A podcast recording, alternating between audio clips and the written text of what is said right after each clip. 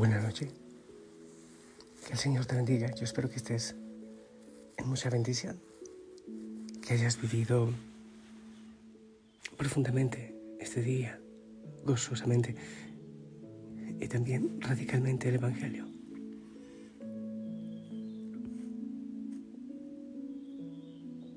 Y deseo que estés preparando tu plan de vida, tu proyecto de vida. El Evangelio debe ser real, debe ser verdad.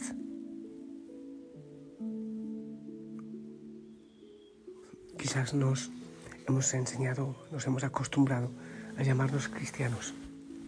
No sé por qué, si es que no llevamos mucho a la práctica. Amo a Cristo y la obra de Cristo y el sueño de Cristo en nosotros. Le acompañamos quizás en la cruz también a Él, en todas las realidades. Aquí tengo un Cristo grandote que siempre me acompaña en Betel. Estoy intentando salir porque estoy ajustado entre el Cristo y, y la silla. Un momento, por favor. Ya. Lo logré. Perdón, Señor, te empujé. Y que venga el Espíritu Santo, nos ayude, nos ilumine, nos acompañe en en esta noche, claro que sí, que dormamos descansaditos en Él, pero también que Él nos dé la paz, pero nos quite esa paz que a veces es mediocridad. Em, ah, bueno, mira, e, este, este mensaje ya no tiene número en el retiro, ¿no? Esto ya son, eh, acompañan, sí, el proceso de, de preparación de la renovación de la consagración el, domingo 6. Pero como tal ya no hacen parte del retiro, solo de esa preparación.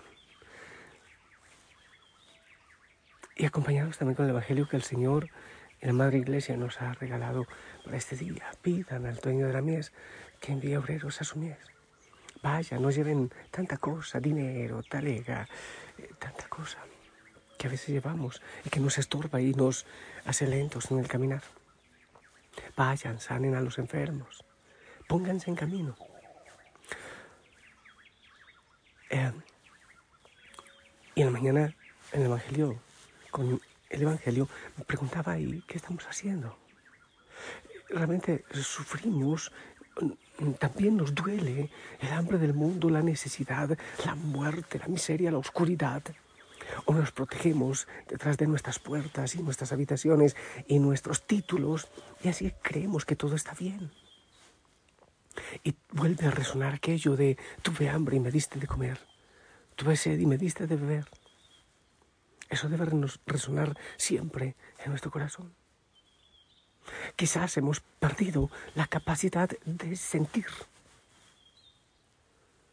Poco a poco nos hemos enseñado quizás a rezar y a orar y a cumplir, pero es peligroso, injusto y cruel con nosotros mismos que nos hemos protegido, hemos protegido nuestras vidas, nuestras familias, incluso a nuestra iglesia y nuestros grupos, nos hemos protegido de la necesidad del mundo, de la miseria, de la falta que hay de evangelizadores.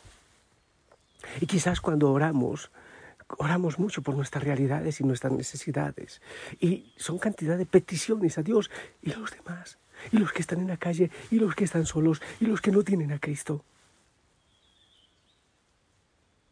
Es posible que escuchemos muchísimas predicaciones. Es posible que leamos mucho.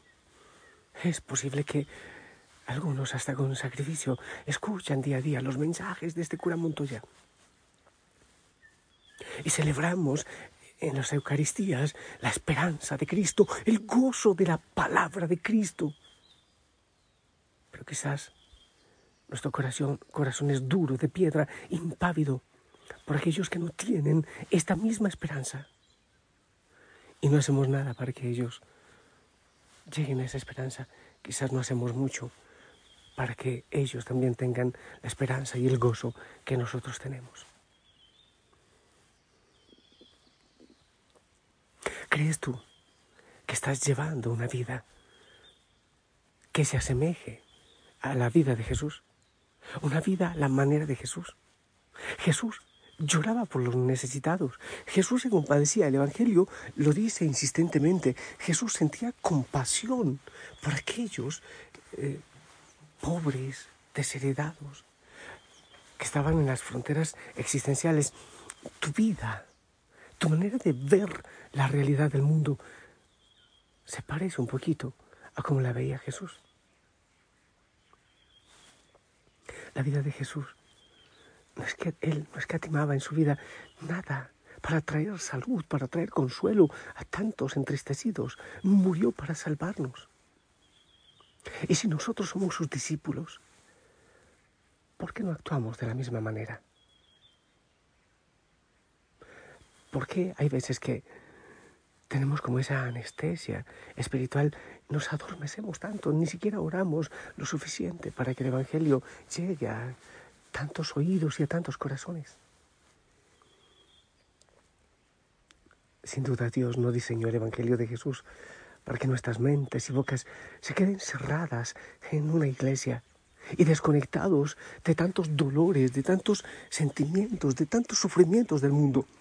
Yo estoy seguro que Cristo, cuando predicaba el Evangelio, no era sencillamente para que encerraditos nosotros lo escuchásemos así muy bonito, qué lindo, qué bonito, y ya basta. Indudablemente era para mover nuestros corazones. Si es a la oración, si es a la contemplación, pero llevando al mundo entero ante la presencia del Señor.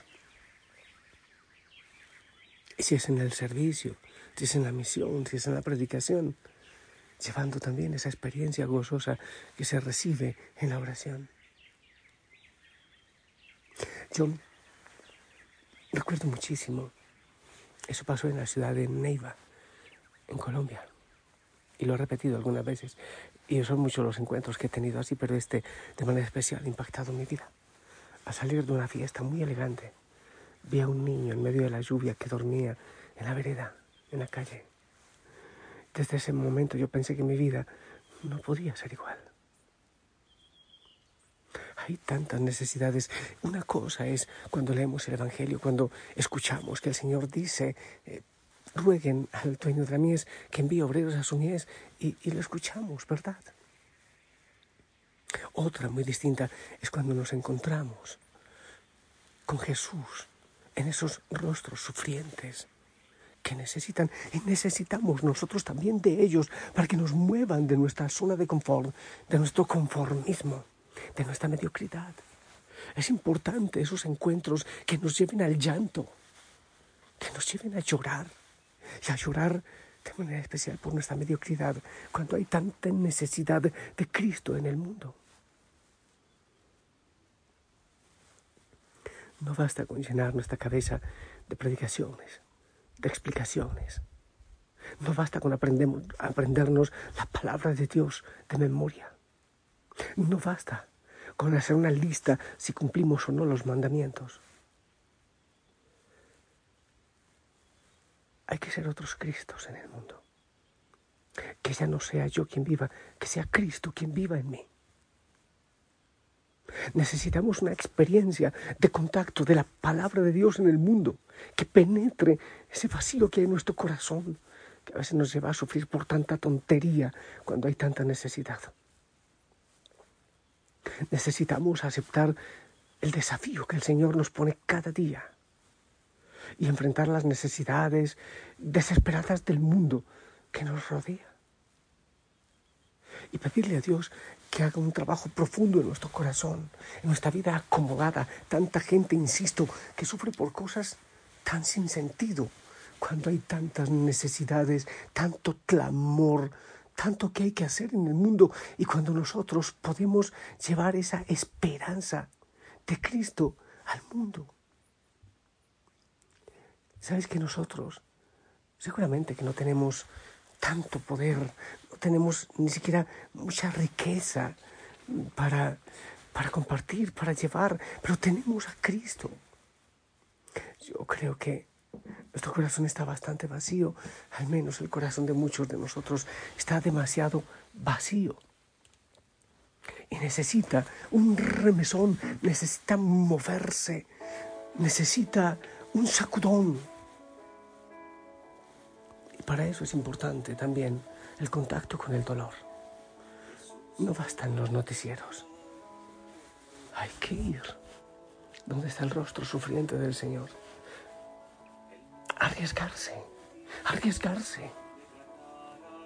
Hacer cosas osadas, arriesgadas por el Evangelio. Sí.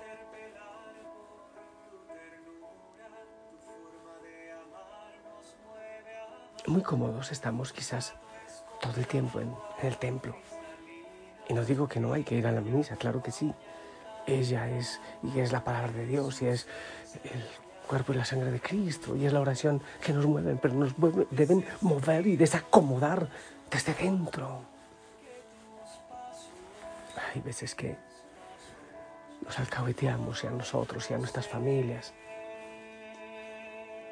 Nos vamos haciendo mediocres, cristianos estáticos, a la orilla del camino, cumpliendo las normas, pero nada más.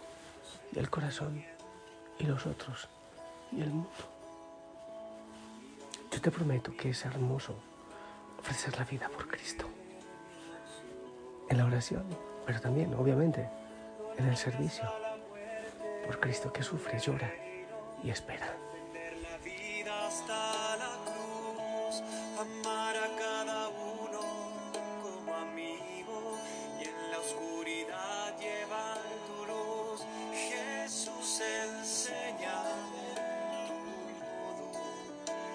De hacer sentir al otro más humano, que tus pasos sean mis pasos, mi modo de proceder.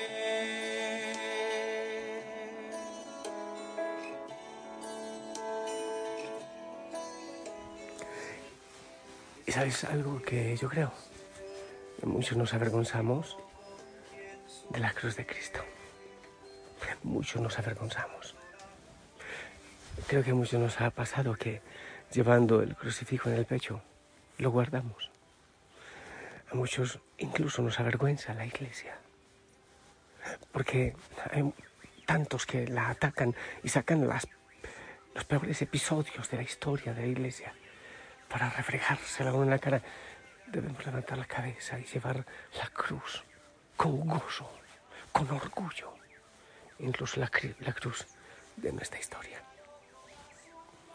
Podemos continuar con nuestro plan y esto previo a la consagración, que no es el, como decía, febrero 5, creo que decía, domingo 5 de 6, de 6, domingo 6 eh, 9 de la mañana, decía, para que nos encontremos por redes sociales y renovemos ese sí al Señor. Yo te bendigo en el nombre del Padre, del Hijo y del Espíritu Santo y esperamos todos tu bendición.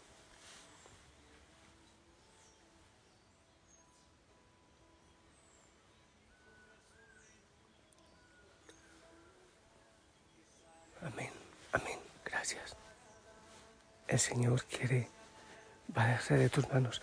Así como llamó a los apóstoles, llamó a los que él quiso. También te quiere a ti, quiere llamarte a ti. Porque quiere que con manos débiles, con manos muy humanas, lleguemos a los débiles humanos del mundo que necesitan de él. Él necesita también de tu sí. Y la verdad, tú necesitas darle un sí al Señor. Eso necesita tu vida y tu corazón te amo en su amor y que nuestra Madre María nos ayude a decirle al Señor, hágase en mí. Hasta mañana.